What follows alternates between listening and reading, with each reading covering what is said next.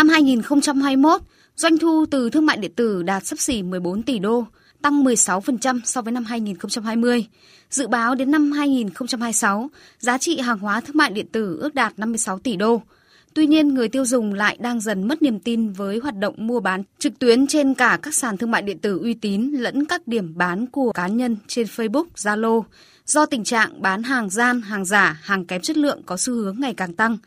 Thống kê của Bộ Công Thương cho thấy, trong năm 2021, lực lượng quản lý thị trường phối hợp với Cục Thương mại Điện tử và Kinh tế số đã thực hiện kiểm tra hơn 3.000 vụ việc lợi dụng thương mại điện tử để kinh doanh hàng hóa nhập lậu, hàng không rõ nguồn gốc, hàng xâm phạm quyền sở hữu trí tuệ, số tiền xử phạt lên tới 20 tỷ đồng.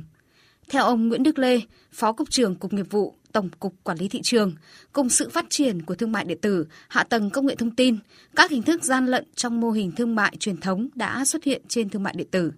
Khi mà lợi nhuận được đẩy lên, nhiều tổ chức cá nhân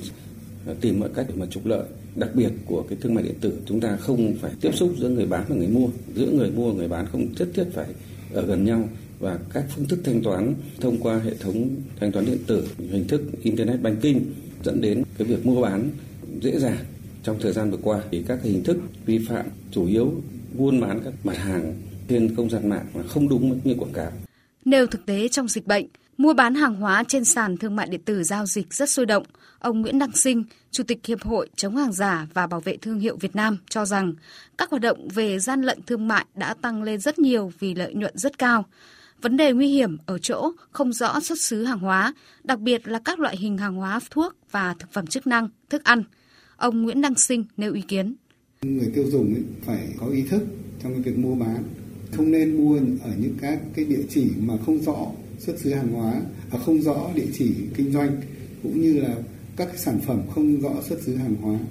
Các sản phẩm mình mua vào phải có chứng từ. Vì cái hóa đơn là rất là quan trọng. Vì sau mình có kiến nghị gì đấy, mình có căn cứ để mà xử lý.